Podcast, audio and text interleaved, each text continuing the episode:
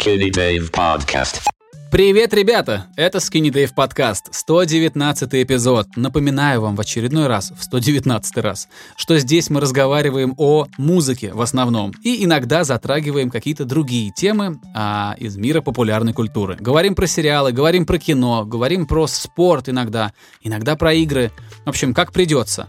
А повестка у нас всегда очень разная. А я думаю, что сегодня будем много говорить про музыку. А моим э, соведущим, моим э, собеседником чаще всего в подавляющем большинстве эпизодов является музыкальный продюсер Игорь Шастин. Если вы не в курсе, то он находится в Подмосковье, а я нахожусь в Тбилиси.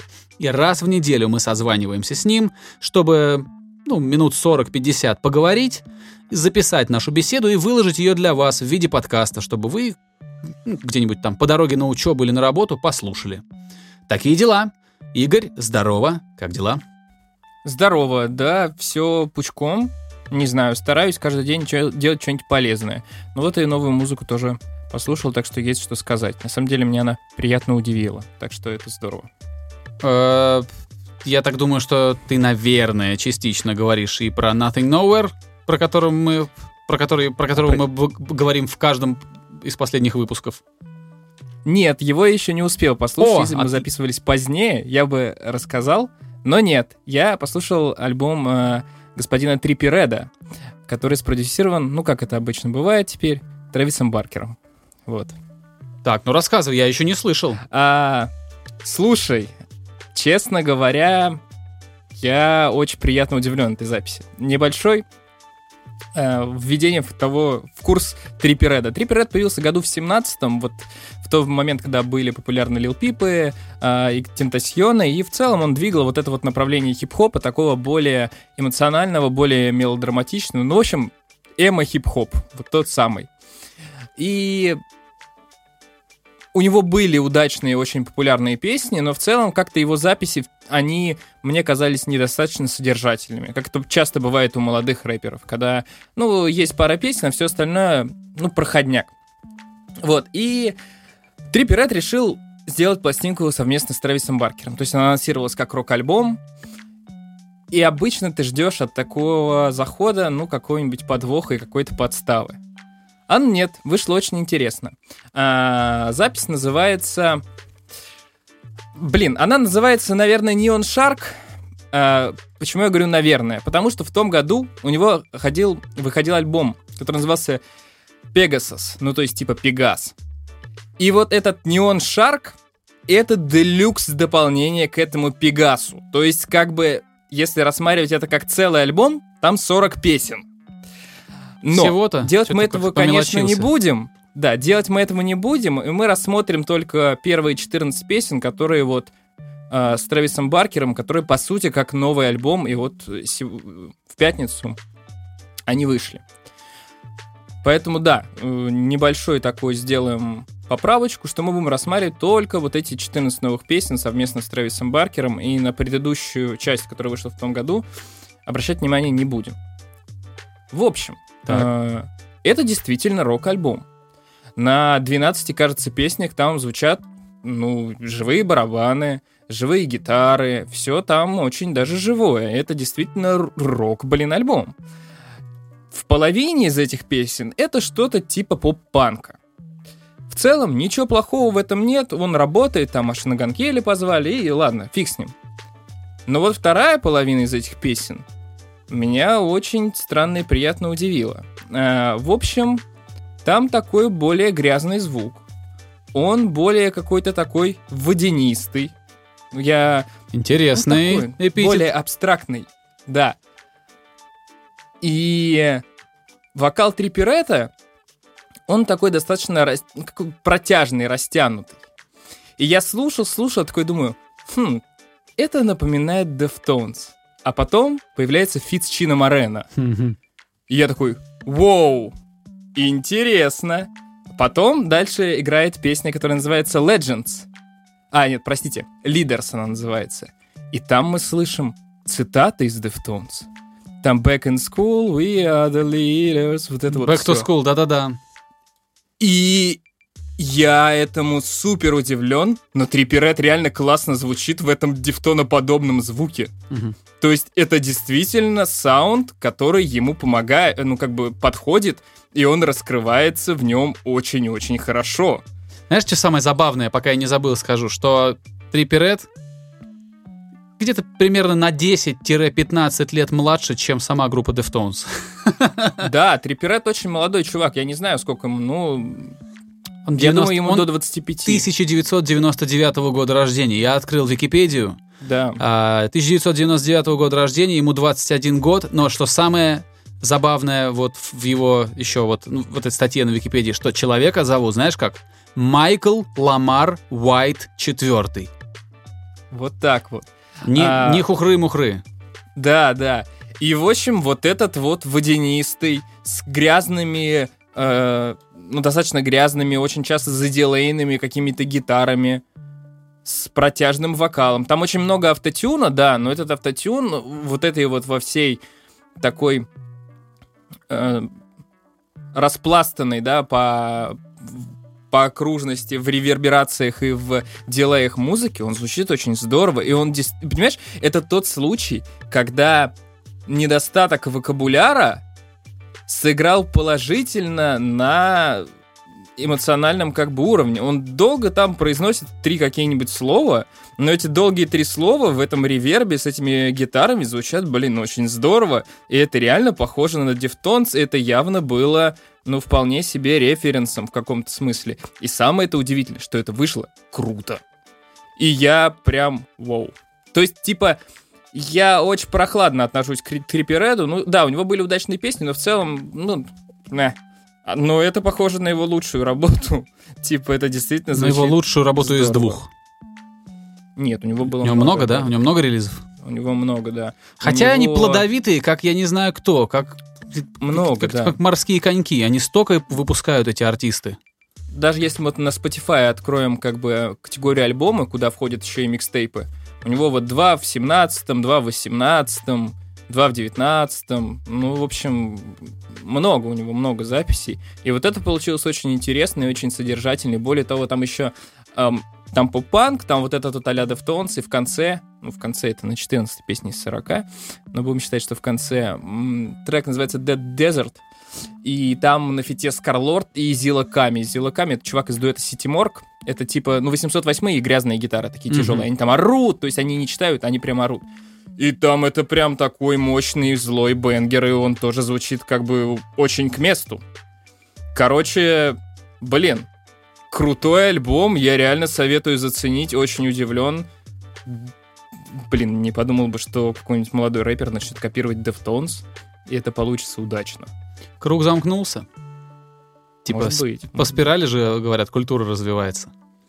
Да, но, э, в общем, А, э, зна- так, Трэвис стоп, если Баркер это спираль, то молодец. круг не замкнулся, а начался новый виток. Вот Начался так новый круг, сказать. да. Трэвис Баркер молодец, он подошел явно а, с таким персональным подходом к Триперету. На этой пластинке удалось раскрыть его лучшие качества, сыграть на его плю... сыграть на плюсах и минимизировать какие-то его недостатки. Получилось очень здорово. Вот, Neon Shark. Можете послушать 14 песен вот из этого вот 40 40-трекового альбома. Баркер вообще персонаж, который как-то для которого потолка, кажется, не существует. Но ему реально очень мала. Ему с самого начала была мала роль просто барабанщика в рок-группе. Когда они выпускали а, прорывной альбом а, Take Off Your Pants and Jacket, а нет, нет, прошу прощения, а, Animal of the State, то есть до него.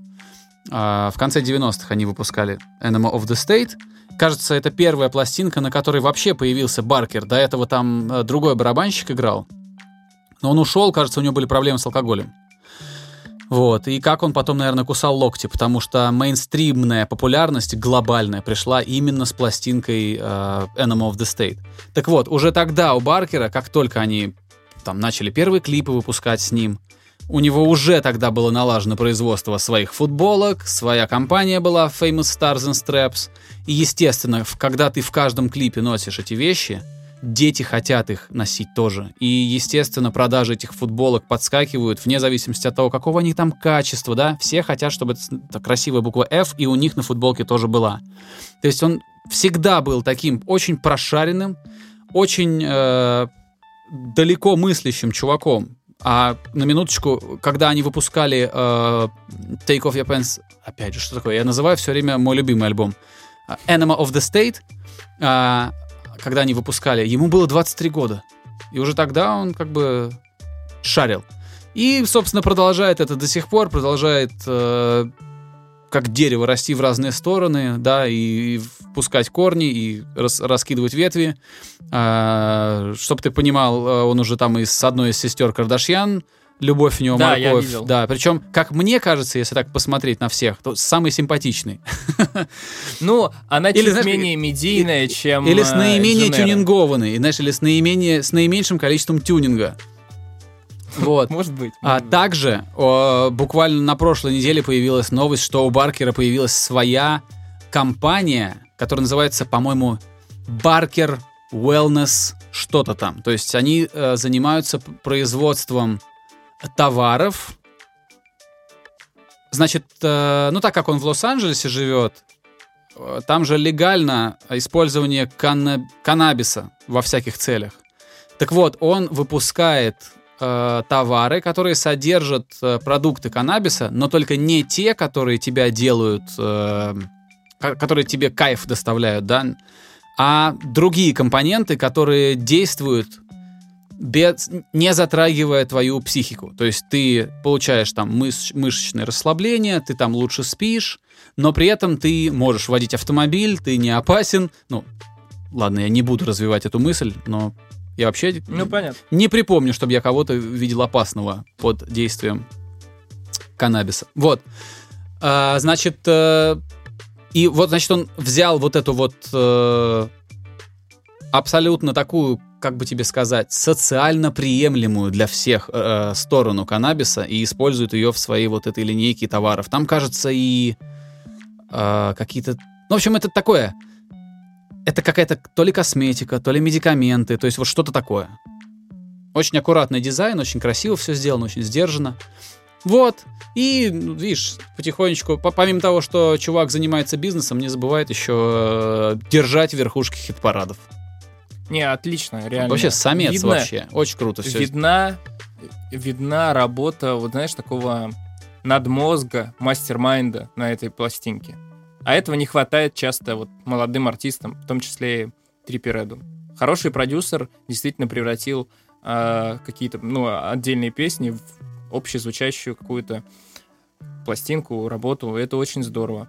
А возвращаясь к годам, когда только становилась группа популярна, знаешь, я, я, как уже много раз говорил, не был никогда фанатом Blink-182, но если я видел эту группу, то Трэвис Баркер был, конечно, самым запоминающимся и, наверное, харизматичным персонажем из троицы. Но в нем это есть, в нем есть вот это. И я думаю, что на меня 14-летнего очень сильно повлиял этот человек, да, с татуировкой с магнитофоном на животе. Мне кажется, что в больш... подавляющее вот... а, знаешь, если собрать все причины, по которым я начал играть на барабанах в свое время, собрал рок-группу, а, там вот 80% заслуг будет одного Баркера. Он сильно повлиял на нас, на подростков тогда.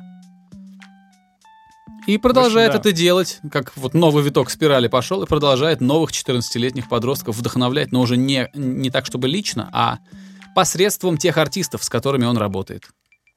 Но очень важно, что он э, очень грамотно делает. Он всегда себе ставит, в данном случае, прям как...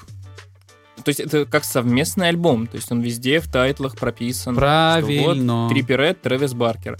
Тот же самый Чина Морено, он везде прописан в, в кредитах, что вот использованы там его строчки, типа, ну, типа...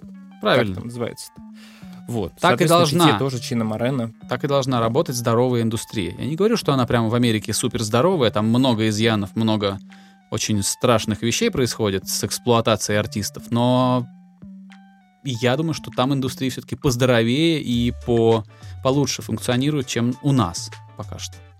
Мгм. Слушай, пока не забыл, ты там говорил о долгом-долгом имени Трипереда. Мы тут вспоминали Игорь, одну минуточку, любимую... одну минуточку. Мгм. Просто люди могли забыть. Майкл Ламар Уайт четвертый. Да, прекрасно. Не пятый. А, Это э, на, на один больше, чем три, но не пять. но не пять. Как помнишь тот самый из этого, из Монти Пайтона, где они там, нужно досчитать до трех. Не до четырех. На два больше на один, но никак два. Такой есть там долгий... Я не смотрел этот скетч. Нет, я мало, мало Монти... Недостаточно смотрел Монти Пайтона. Я вообще не смотрел, но скетч этот я помню. Ну, в общем, четвертый, не какой-нибудь, а именно четвертый.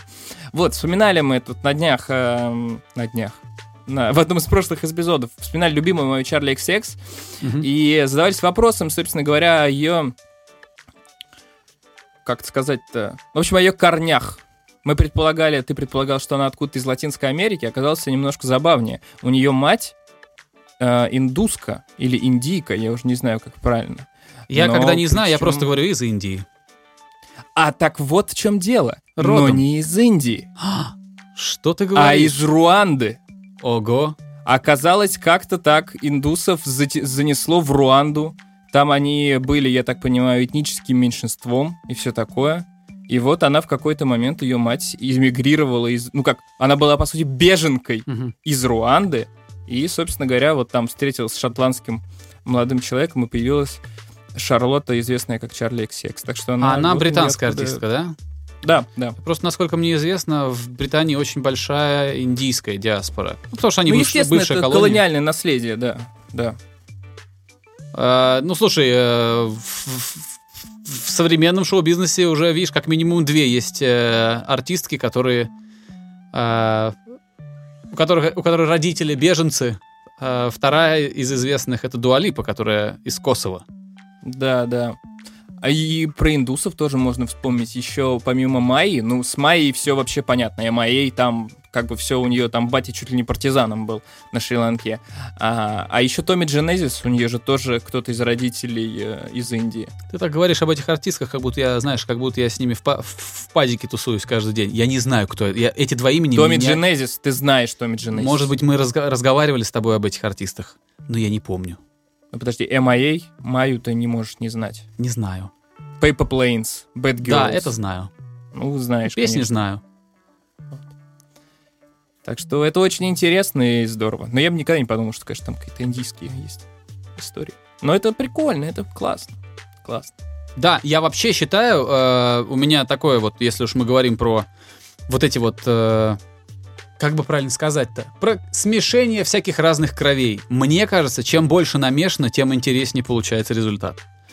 Поэтому там, я не знаю, там пусть, по мне, так пусть эскимосы женятся на людях с Ближнего Востока, у которых есть корни в Африке и где-нибудь в Ирландии. Мне кажется, из этого очень интересные и красивые люди получаются. Да, есть такое, есть такая тема. А вот так вот. Э, я не слышал этот альбом, я в сторис у Баркера очень много видел э, Триппереда, очень много. Какие-то песни я, конечно, слышал, но альбом не слушал, но теперь придется слушать. Э, мне, я так подозреваю, что я, ну, слушай, если я э, слышал предыдущие работы, которые выходили синглами, значит, я понимаю, что там за релиз, и я готов его послушать с удовольствием. А еще Я меня... думаю, не пожалеешь. А, я думаю, что я не пожалею, да. А, по поводу наследия вообще Баркера и группы Blink-182. Эм, забавно, что вот этот вот эмоциональный около трэп, около хип-хоп, не пойми что, который основан на каких-то старых рифах из старых поп-панк и эмо песен, да, замешанный там с, с новыми 808 и новыми какими-то э, южными барабанами, да, хип-хоповыми. А это уже было популярно, но не, добира... но не добиралось до мейнстрима. Был же Lil Lotus, да, который прям сэмплировал прям какие-то куски из блинков. Но это было... У, не- у этих э, коллективов была очень локальная популярность. Они не были такими большими. И э, вот сейчас, э, говоря про Триппереда, надо упомянуть про другого артиста, который тоже наделал много фитов с Баркером. Это Nothing Nowhere, у которого вышел альбом в пятницу. И там тоже слышно это влияние. И у меня есть такая фраза, которая, конечно, не очень объективная, зато емкая. Мне кажется, что вся эта музыка, вот этот грустный хип-хоп с элементами эмо и поп-панк гитар, что этот жанр как будто бы вырос из одной песни. Адамс Сонг Blink-182. Как будто вот эта песня грустная, которая в свое время была таким грустным гимном подростковым очень. А вот эта гармония, которая там использована, это вот построение партии. Сейчас отголоски этого трека Адам Сонг, они постоянно встречаются вот в этих новых эмоциональных подростковых композициях, которые, конечно, немножко свежее звучат сегодня, потому что, ну, все-таки мы в 2021 году. Вот, но вот мне кажется, что очень многие из этих песен выросли из Адамс Сонг. Может быть. Я просто так ее на вскидку не вспомню. Ну вот я помню я только... пришлю тебе, послушаешь хотя бы вступительный риф. Ну, плюс, конечно, тематика вот это вот, когда э, какие-то у подростка там мысли о том, что слишком тяжело ему жить, слишком сильно на него давит на окружающий мир, и какие-то суицидальные мысли высказываются. Это все... Ну, во это очень подростковая история, и мне на самом деле нравится, что эти темы э, появляются в песнях, потому что, вопреки нашим политическим деятелям бдительным, если это есть в песнях, то оно имеет терапевтический эффект. Если ребенок слышит в песне, что кому-то тоже плохо, он разделяет свою грусть. Он не накапливает новую. Он понимает, что он не один такой. То есть это совершенно обратная ситуация. Когда ты слышишь грустную песню о том, что кто-то задумывается о ну, каких-то страшных вещах, да, а, это как бы распределяет рагру, на, нагрузку распределяет равномернее. И получается, что если там сразу нескольким ребятам плохо, да, они послушают эту песню и поймут, что что они не одни, может быть, эти мысли суицидальные какие-то, они э, преуменьшатся. Вот. Вообще, знаешь, что забавно? Вот это все направление эмо-рэпа, оно где-то году в 17-м как раз появилось, когда Триперет стал на, на радарах мелькать. Но, наверное, три самые большие деятели этого направления, Lil Peep, XXX Tentacion и Juice WRLD, они все уже умерли. Это странно, конечно, звучит. Э, ну, слушай, а, по-моему... А, нет, Тентасьон-то просто в перестрелку попал, да? Ну, его... Ну да, его подстрелили. А, А- Пип а двое и других? WRLD передознулись они. Мгм. Ну, я, конечно, грущу, но то, это не мои кумиры. э, не мои тоже. Но я, в общем и целом, это, конечно, очень печально, что Мгм. так происходит. Но, видимо, тоже, если философски рассуждать, насколько это возможно, то, наверное, у каждого поколения должны быть свои какие-то Курты Кобейны, да, свои какие-то... Каждому э, культу нужны свои мученики. Да, просто, знаешь, интересно было бы, конечно, потому что тот же самый Пип, Тентасион, они же, по большому счету, очень многие вещи делали на коленке. А теперь мы видим, как Трипперет, который был представителем, в общем-то, второго эшелона этого направления, делает крутую запись с большим продюсером. Интересно было бы, как, конечно, звучали бы те исполнители первого эшелона, вот уже с- в, как бы, как как сказать-то, в заматеревшей вот этой Мгм. вот волне, потому что то, что мы сейчас видим, это уже не андеграунд, а вполне себе то, что Мейнстрим. ну, выходит, да, вполне себе мейнстрим. Ну что, ну что, ну nothing nowhere. В принципе, рассказывай. да я, Я не ничего успел нового не скажу, я ничего нового не скажу. Все то, что ты сказал про э, Триппереда, вот можно оттуда вырезать на монтаже назва, ну, имя этого артиста и вставить туда Nothing Nowhere, и получится приблизительно, ну вот, Что, то, что- Deftones там? Или что? Там нет Deftones, но там есть э, сильное влияние нулевых. А, там есть ну, попадание в нерв, то есть сейчас дети, новые вот эти подростки, им это очень нравится, это все, вот эта вся грусть. И, как я уже сказал раньше, что вот Адам Сонг повлияла на, на, на, на этот жанр, вот у меня такое ощущение, что все песни на этом альбоме, они как вот разные интерпретации одной песни Адам Сонг. Они очень грустные, они очень подростковые, они рассказывают об одиночестве, о непонимании, о, о психических или ментальных проблемах, как там правильно говорить. В общем, это такая вот подростковая грусть, ну, которая имеет свой шарм, э, которую ты не воспринимаешь всерьез после того, как ты уже чуть повзрослел, но когда ты находишься в этом возрасте, да, это для тебя очень даже серьезно. И вот альбом Trauma Factory, Trauma Factory, то есть как Мгм. бы фабрика травм, а, ну, довольно говорящее название, он как раз весь про вот эту вот подростковую недопонятость, недолюбленность, недореализованность. И меня немножко удивляет, что Nothing Nowhere, являясь довольно взрослым чуваком, пишет песни, которые выстреливают как раз на людей, которые сейчас в девятом классе учатся. Но это ничего. А, ничего. Главное, чтобы он не зарубался на этом и постоянно не выпускал такие пластинки. Знаешь, трудно представить себе там чувака, которого зовут Nothing Nowhere, да, с, с таким, с пузиком отцовским, да, с, с- с- там, с, с семьей, с большим домом и с банкой пива в руках, который продолжает выпускать песни для 14-летних подростков. То есть в следующем релизе он как-то должен что-то новое предложить, а пока очень хороший, очень добротный релиз. Кажется, там 16 композиций, из которых мне показалась проходной всего одна. И то она мне показалась проходной просто потому, что она а, совсем по-любительски звучит и как будто не попадает в настроение пластинки. Я сейчас открою трек-лист. А, кстати, обложка. Отдельная история про обложку. Очень-очень безошибочно попадает обложка в а, настроение этой пластинки. И лично меня она отсылает к обложке э, Wish You Were Here группы Pink Floyd, где два человека пожимают друг другу руку, и оба горят. Вот. А тут, ну, это отсылочка такая. А? Цвета нравятся на обложке, классно. Замечательно, да. И здесь, здесь э, это понятно, что я эту отсылку, может, сам себе придумал. Может быть, она там не задумывалась, но я ее как-то здесь чувствую. Вот. а, да, на альбоме 15 композиций, и все они очень клевые. И мне только кажется, что одна из них, которая называется Exile, вот мне кажется, что если ее оттуда вычеркнуть, то ничего на альбоме не изменится, и хуже он точно не станет.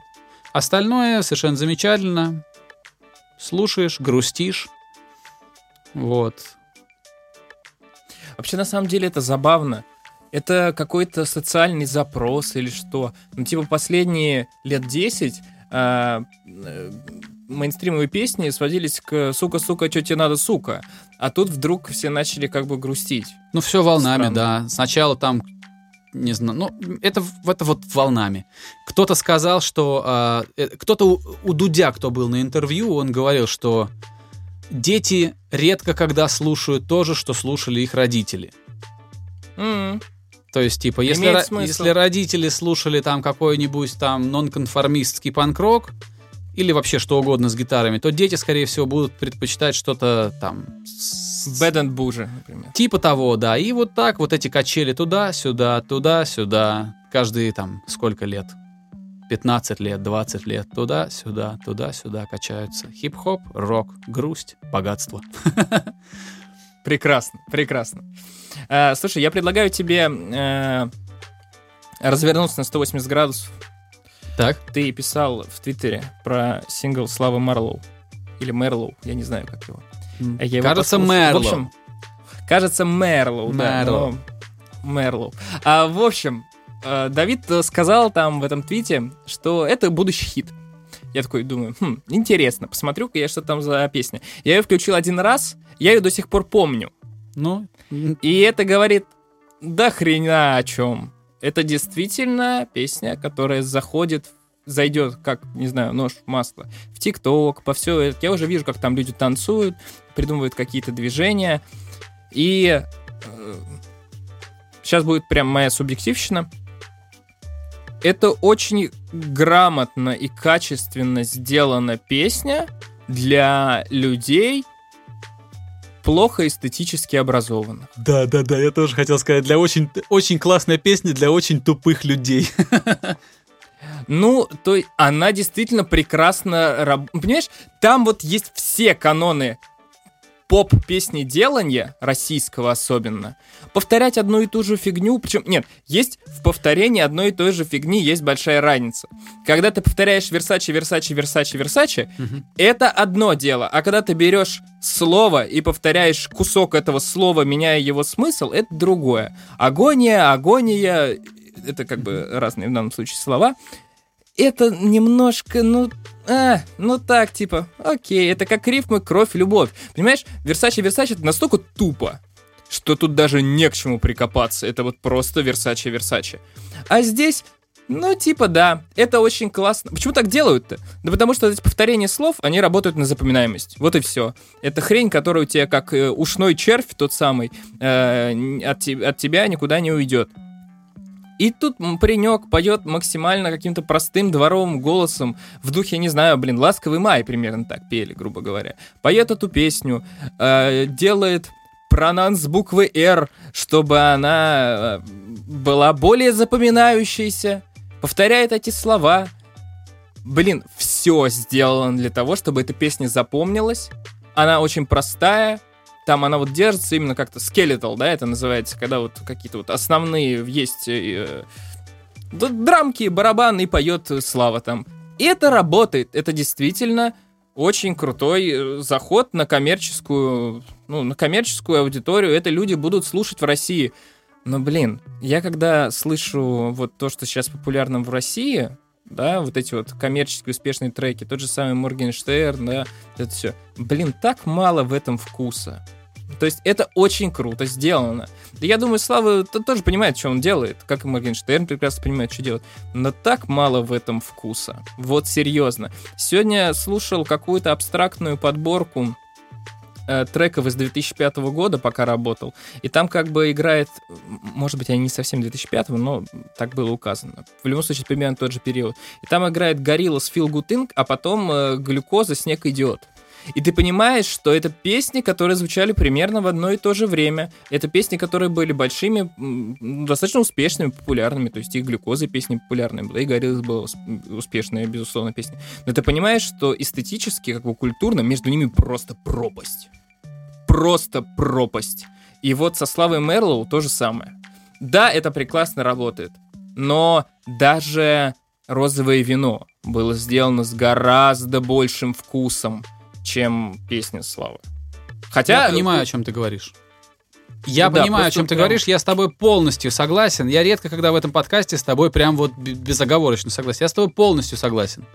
А, но тут все очень просто. Это же абсолютно вечная история. Люди, которые предпочитают э, бургундское вино и черный трюфель, их гораздо меньше, чем тех людей, которые предпочитают, не знаю, говяжий дошик. А, а иногда, иногда те, которые любят пить бургундское, тоже, знаешь, снисходят до говяжьего дошика. Поэтому то, что сделал Слава Марлоу, оно настолько универсальное, что под это будут плясать пьяные топ-менеджеры, у которых да. там...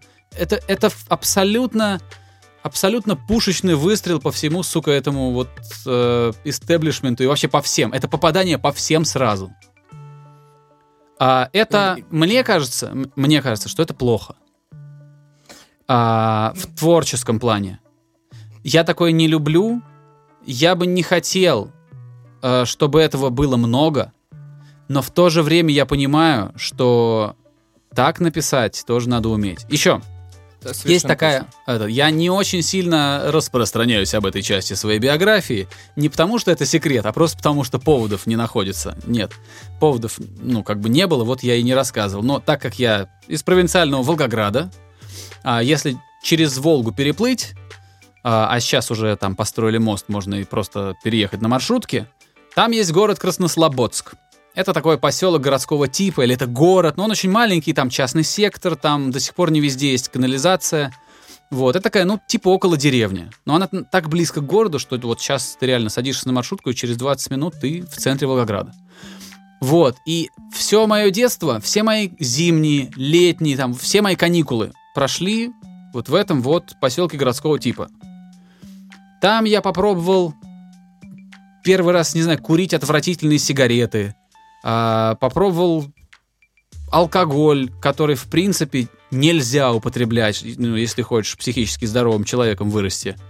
Вот, то есть много гадости там со мной произошло, Ты очень странную сказал фразу сейчас. Что ну нельзя, ну, понимаешь, кому-то это сходит с рук, а кому-то не сходит, понимаешь? Мне даже не знаю, сошло или нет.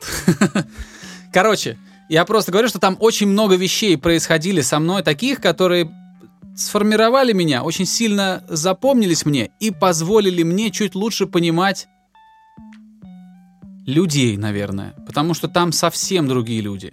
Казалось бы, да, 20 минут до города, а ментальность другая. Ну, раньше была, сейчас, наверное, это размылось. Но раньше, когда не было интернета, когда тебе нужно было э, идти, садить, идти на пристань и через Волгу на корабле переплывать, чтобы оказаться в городе, да, раньше все-таки это чувствовалось. Сейчас, наверное, не очень. Но я там давно не был. И вот я помню старый, не работающий с советских времен кинотеатр. К сожалению, не помню, как он называется. Не удивлюсь, если какая-нибудь «Волга» или «Волна». Вот, помню эти деревянные половицы. Э, помню, что вот там никто не убирался, но каким-то чудом в этой пыли и грязи там туда приносили в эту пыль и грязь оборудование, какие-то чудовищные колонки, и там устраивали дискачи. Когда ты интеллигентный городской ребенок, но ты же должен как-то социализироваться. Тем более, что ребята на твоей улице, они хорошие, там, они, может быть, и из деревни, но абсолютно живые, веселые, офигительные люди. И вот ты с ними дружишь, и вы, конечно, все вместе валите вот на этот вот дискач. В кроссовках, в спортивных штанах, в шапках-пидорках, у нас так они назывались. Это такие, не знаю даже как, на лбу Adidas, там какие-то, все, что на рынке вот более-менее прилично выглядело. Бини это называется, наверное. Сейчас это называется бини, у нас это называлось спидерка. Вот, и вот ты, и вот ты вот в этом во всем обмундировании э, с каким-то количеством жуткой совершенно димедроль, жуткого димедрольного алкоголя внутри идешь на этот дискач, чтобы там э, люто угореть, например. И зачем ты это делаешь, непонятно. Прекрасно. Наверное, так, ты так делаешь, чтобы вот, ну, типа, социализироваться, чтобы тебе не скучно было, чтобы дома не сидеть и не смотреть передачу «Вести» с дедом. Ты, наверное, поэтому идешь на этот дискач. И вот я себе совершенно отлично представляю, как песня Славы Марлоу, Мерлоу, разваливает этот кинотеатр, понимаешь? Я себе представляю, как там люди свистят, как они неумело танцуют брейкданс в пыли, в куртках, понимаешь? Я все это себе очень хорошо сейчас представляю. Это абсолютно народный хит. Это будет звучать из всех битых девяток. Это будет звучать на корпоратах э, в каких-то больших компаниях. Это будет везде. К сожалению или к счастью, я не знаю. Но то, что это будет происходить, это совершенно точно. Да, я, наверное, с тобой полностью тут согласен. Самое забавное, что, типа, блин, это там, конечно, 808 и там какие-то трэповые ударки. Это вообще ни разу, конечно, не, даже не близко никакой, не, не хип-хоп. Нет, это все не близко. Это какая-то реинкарнация это группы «Руки вверх». Да, это какие-то частушки. Причем, знаешь, что самое забавное? Вот э, мы оба с Давидом отмечаем, что это сделано очень качественно. Это максимальное понимание того, что ты делаешь. Самое забавное, что вот та, та самая волна вот рэпа, которая была в десятых годах, там, типа, Оксимирон, Фараон и прочие. Кстати, мне кажется, Фараон даже сильнее повлиял на то, что происходило потом. Но неважно. Они, может быть, делали это не настолько качественно, но вкуса там было больше. А теперь у нас вкуса нет, но есть качество и понимание. Это очень забавно. Типа, слушай, но мне кажется, влияние Славы Мерло будет очень большое через какое-то время. Оно будет реально значительное. Я должен отдать ему должное, знаешь. Ну, понятно, мы и так уже отдали ему должное. Чувак написал хитище. И не один, а уже второй подряд. Нет, Попробуй так сделать. Он красавчик. Некоторые люди кладут всю свою карьеру на, там, на то, чтобы написать хоть что-то, и у них ничего не получается. У этого человека за год получилось дважды. Попробуйте. Вот. А, но мне очень нравится его человеческая сторона. Мне не близка его музыка. Я понимаю, почему она делает его миллионером. Она мне не близка. Но то, как он себя ведет в человеческом плане, мне очень симпатично. Но ну, Также и Моргенштерн. человек. А? Что? Слава вроде очень скромный молодой человек. А, я не знаю, какой он человек, но я некоторые его заявления в интернете читал, и они мне симпатичны. Также я отношусь к Моргенштерну. Его музыка, она не моя совсем, но то, что он, например, Славе дал 30% роялтис от этих песен, от, те, э, от тех битов, которые делал для него Слава, это очень-очень хорошо говорит о Моргенштерне. Он создает прецедент в индустрии, в которой вообще-то принято менять, ну, относиться к битмейкерам и к, к продюсерам как вот к, как сказать, ну как к, к обслуживающему персоналу, который получил свою таксу и уехал э, на съемную хату есть доширак. Вот. А Моргенштерн и Слава создают прецедент, который может очень хорошо отразиться на всей индустрии. Они показывают, что если вы работаете с артистом, делитесь с ним авторскими отчислениями. А, на кого-то это не зайдет, но кто-то, кто сейчас только-только поднимается, может быть, учтет это. Может быть, даст своему продюсеру там не 30%, это на самом деле для России неслыханная цифра. Треть. А, но даже если продюсер получит 10% со всех э, прибылей, этот, ну, 10% это тоже очень дохера. А, в современном мире, ты, если ты получил 3-5%, ты уже счастливчик. Ну, в России. Вот. А, короче, мне нравится, что Слава говорит публично, что нужно заботиться о людях, которые делают для тебя музыку. И не просто заботиться там один раз, заплатив один раз какую-то сумму, а заплатив человеку фикс и отдав ему еще процент, который дает этому человеку шанс когда-нибудь, может быть, когда у него будет трудный период в жизни, может быть, когда э, там у него не будет заказов, да, или будет творческий кризис, или что угодно еще, когда будет не здоровиться родителям, даст ему шанс не уйти из профессии, остаться в ней и удержаться на плаву, а то и дай бог удержаться э, и еще и помочь близким. А, в социальном плане авторские отчисления для творческих людей это очень важно, потому что специфика их работы, она не такая, как специфика работы строителей, менеджеров, а, ну, других людей, других профессий. Так что Слава хитописец, молодец, и дай бог, чтобы его послушали те, кто сейчас создает музыку, начинает только делать музыку, и, может быть, что-то в своих взглядах на индустрию поменяли. Да, говоря о прецеденте, еще тот же самый Фараон говорил, что он отдает тоже 30%, но тут очень важно, ну, что... красавчик, при том, что Фараон мне тоже что... глубоко не симпатичен. Просто, понимаешь, да, тут получалось, что Моргенштерн со Славой стрельнули именно как тандем в, каком-то, в какой-то степени. Если ты чуть-чуть дальше копаешь, ты увидишь, что за Моргенштерном стоит Слава. И ты видишь сразу вот эту вот именно... Умение Славы находить э, хорошие крючки? Да, и ты видишь партнерство, и вот эти вот 30%, они опять же говорят об, о партнерстве, они показывают то, что типа нет того, что вот артист и как бы все артист, а то, что тандем важен, что важны продюсеры, что важен общий продукт. То есть это именно э, люди, которые поднялись во многом вместе, которые Хорошо. делали большие песни вместе. Хорошо. Поэтому это здорово. То есть, ну, есть же много известных продюсеров. Там White Punk какой-нибудь тот же самый, который в итоге стал тоже сам песни делать. Но это, не, это немножко более узкая, что ли, тема. Ну да, да, не такая, не такая всеобъемлющая и. Да. Ну да. Слушай, э, я, да, я согласен, я понимаю, э, что это история с тандемом, что это история, когда люди поднимаются вместе и даже не, не совсем понимают, что в будущем их ждет.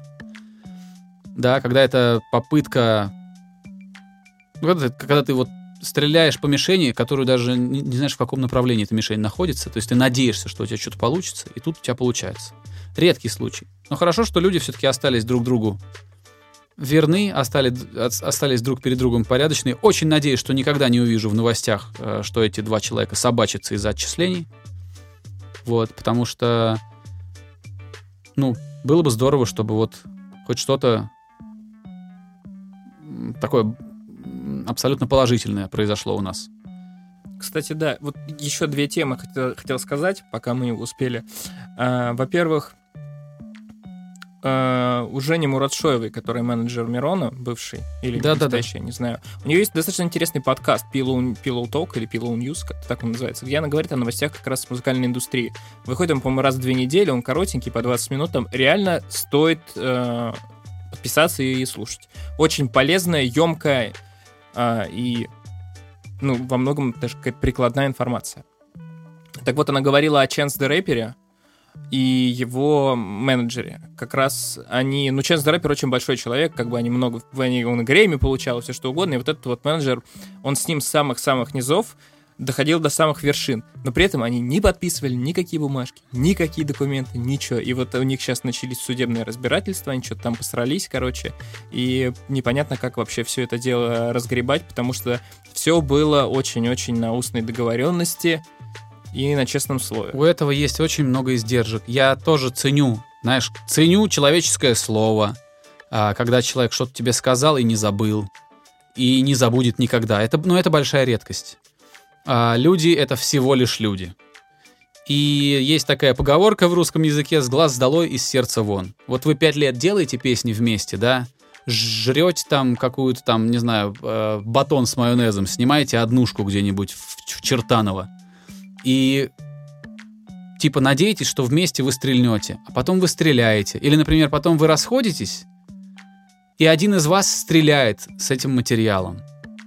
Но так много времени прошло, что вроде как никто уже никого, ничего никому не обязан, да, что типа разъехались и, и позабыли друг про друга, и больше и дружбы никакой не осталось. И тут один из вот этого, например, тандема выстреливает, и в принципе, с этической точки зрения правильно, когда ты не забыл, вспомнил и включил вот этот вот, как бы, э, запустил этот механизм постоянных отчислений э, своему соавтору. Но это происходит очень редко. Это очень редко происходит, поэтому даже если вы друзья с детства, все равно я считаю, что э, прописать что-то на бумаге это не признак, не, не признак недоверия друг к другу. Это скорее признак зрелости. Да. Вот. А, сказал я еще про White Punk, а что-то подумал про других российских продюсеров и вспомнил про Салуки, вспомнил про Осу. И не так давно у Аники, которую EP недавно я хвалил, Сингл еще вышел. новая песня. Сингл да, вышел. ты его слышал? Нет.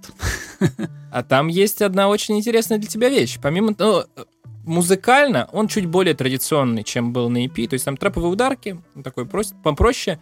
Там классные мелодии, все такое. Но там есть куплет, насколько я понял, на грузинском.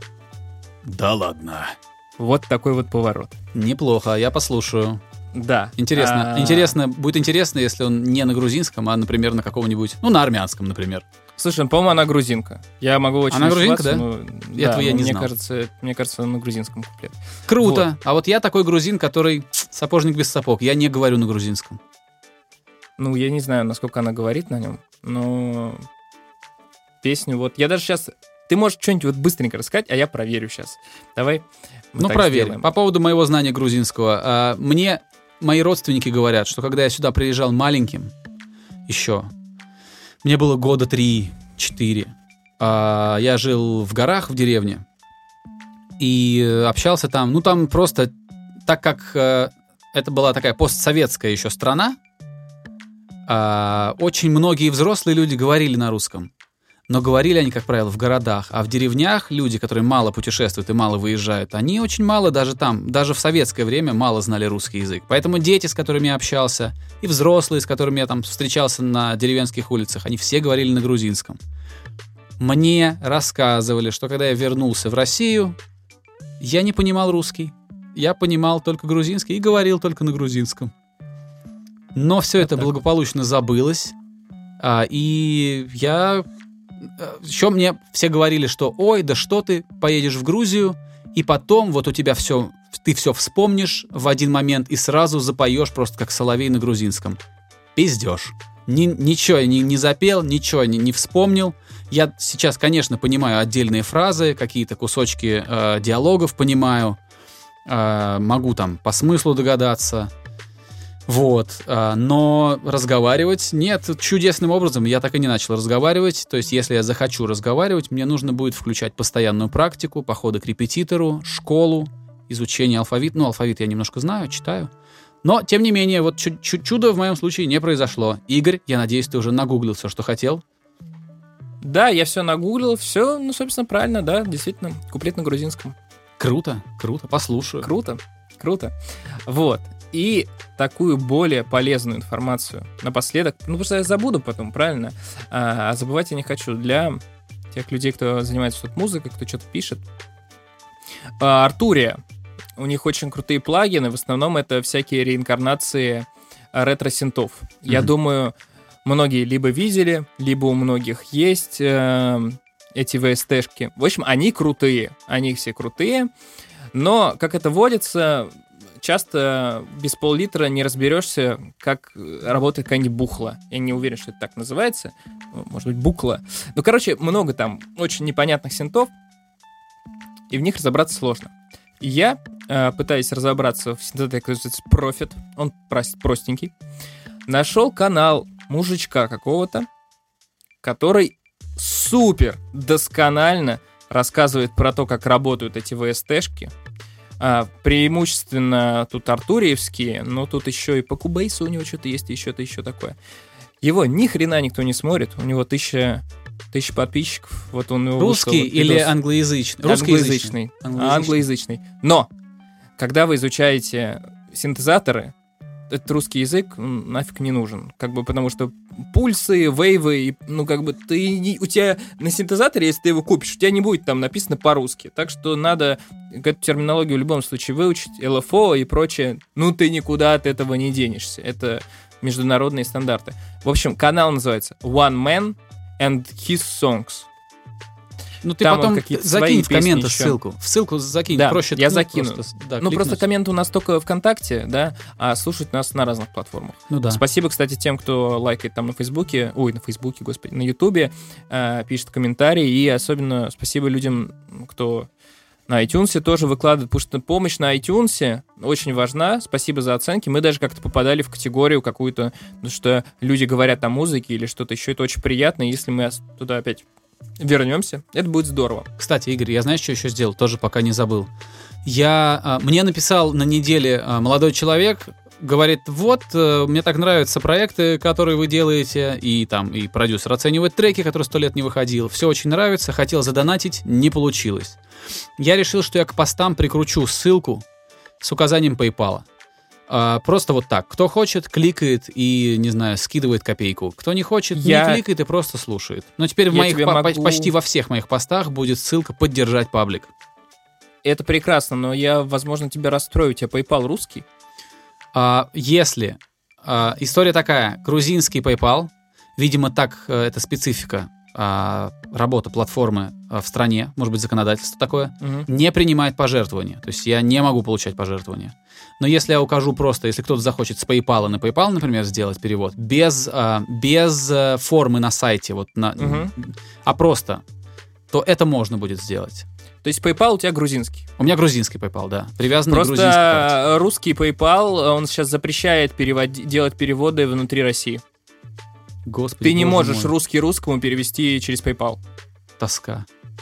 Но с другой и... стороны, с другой стороны, слушай, в, в России ты можешь с карты на карту перекидывать, и будет комиссия меньше, да, чем на PayPal. ты можешь с карты на карту перекидывать. Просто в 19 кажется, году, летом, а, PayPal в России они вот запретили делать переводы внутри страны, и они запретили пере... снимать деньги напрямую на карту. Ты не можешь в России с PayPal вывести деньги на свою Сберовскую карточку. Тебе нужно открывать счет. Тоска. Это, они это, это сделали. Это неудобно. Они это сделали с той логикой, чтобы не было всяких нежелательных, ну, таких серых транзакций, и что, типа, чтобы все было четко и честно. То есть ты рабо- в том... PayPal работает только на вывод. Если ты хочешь оплатить что-то в интернете, да, покупку какую-то ну, я так им с карты. Да. Угу. Да, и как бы российский сервис толком PayPal не очень-то любят. То есть я там, не знаю, какой-нибудь Steam, PayPal плачу, что-нибудь еще, но такие вот, в общем, PayPal не очень удобный в России. И проблема-то в чем? Снять деньги ты на, со счета банковского можно. Можно сделать банковский счет, но проблема в том, что за этот банковский счет надо платить. То есть, ну, это то есть куча, куча таких, знаешь, куча таких э, маленьких препятствий, которые в сумме дают тебе полное нежелание заморачиваться, да, и найти какой-то другой способ. Да, PayPal действительно не очень удобно пользоваться в России. Я думаю, что это не из-за PayPal, а из-за сложной финансовой системы страны. Ну, безусловно, как бы PayPal тут просто попал под горячую руку. Да. Так, вот. Игорь, а, смотрю на наш таймер, мы с тобой выбрались за, за, за хронометраж довольно сильно. Да. Давай будем закругляться. Все верно. Я рассказал все, что хотел. Все наболевшее и не наболевшее, и полезное, и не полезное. Так что да, можно с чистой совестью прощаться. До скорого. Спасибо еще раз за лайки, комментарии. Очень приятно было видеть, что под прошлым эпизодом было много... э, ну, какие-то обсуждения были. Это, Это здорово. хорошо, Вот. да. Всем спасибо. До скорых встреч. Да, друзья, я вас благодарю, присоединяюсь к Игорю, благодарю вас. э, э, то, что вам кажется чем-то очень маленьким и э, незначительным, на самом деле важно. Поэтому любой ваш комментарий, любой ваш лайк, любой ваш рейтинг, да, если вы выставляете рейтинг на платформе, на которой вы нас слушаете, неважно, там на iTunes или где-то еще, это очень важно. Это то, что помогает нашему подкасту развиваться потихоньку. Он развивается очень медленно. Мы занимаемся с Игорем кучей других вещей, и подкаст для нас это просто такое еженедельное хобби, которое не принесло нам пока ни копейки. Понимаете, да, что мы только тратим время и энергию на это. Поэтому, когда вы нам что-то отдаете в виде комментариев, в виде лайков, в виде любой вашей активности, это очень-очень приятно. Давайте сделаем это нашей доброй традицией, и пусть это будет всегда. Пусть это будет чем-то, что удержит наш подкаст на плаву и, возможно, поможет ему каких-то новых высот достичь. Все, обязательно будьте здоровы, берегите друг друга. Всем пока. Пока. Skinny Dave Podcast.